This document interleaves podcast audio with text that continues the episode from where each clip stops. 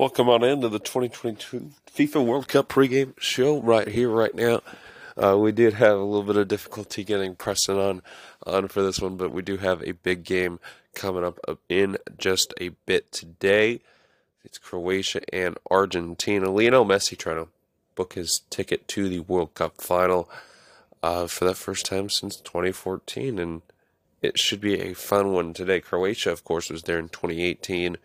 Uh, Luka Modric, of course, uh, and company beat beat Argentina four years ago at that World Cup uh, in the group stage, three to nothing. So, of course, there will be revenge on the mind of Argentina, trying to get back at this Croatia squad. Uh, but Croatia has looked very good in this tournament, winning both their knockout games on P Ks, which was what they did in twenty eighteen before winning in extra time in the semifinal against England. It was in twenty eighteen. But this should be a fun one. Lionel Messi and Argentina did get the win in their in their quarterfinal, I should say, uh, when they took on the Dutch. It did take penalties, um, but it was an interesting game. We did see some great passes from Messi. That was absolutely spectacular on that first goal. And then Messi stepped to the spot, made his P K. And then in penalties, they went four or five. Uh, and the Dutch missed their first two. So it was very hard for the Dutch to, to come out on top.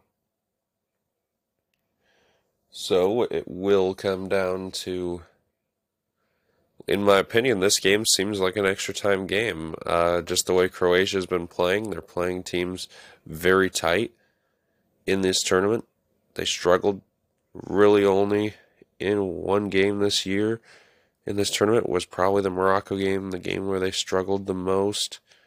Uh, but outside of that, I mean, it's been pretty simple, pretty easy for Croatia to, to get to extra time and and get things done. I think the biggest thing for Argentina is that they have to try to score early and often. They cannot be they cannot be score if they can get the third goal, I mean, they should take it, because Argentina has been allowed to score first in both these knockout games, yet they've conceded at least a goal. They conceded a goal against Australia. They conceded two against the Dutch.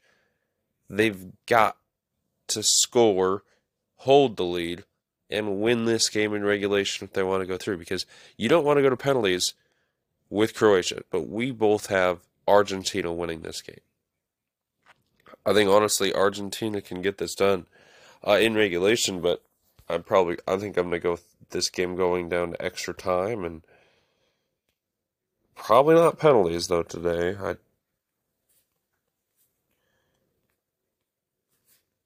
But you never know in this World Cup. We've seen some crazy stuff. Um, but our, our boy Preston, he does believe that the Argentine team are the better team when it comes to penalties, uh, which is, I don't know, kind of kind of shocking but to hear, but uh, they're pretty good at penalties.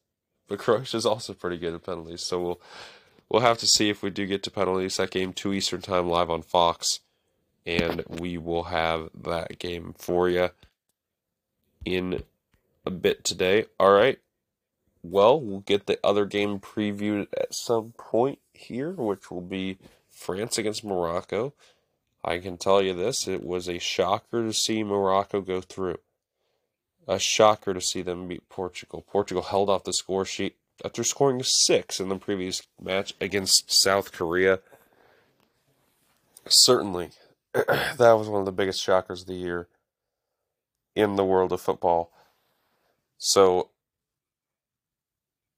we'll discuss Morocco in more detail in just a moment.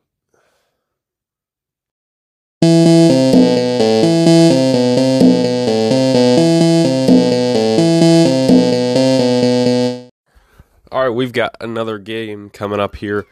It's Morocco and France, and this is going to be an electrifying game. The French national team, of course, the defending champs four years ago, they're going to want to come and fight for this one. Um, I, I do think that, that France can can get this done, but I, I, I love what I've seen from Morocco defensively.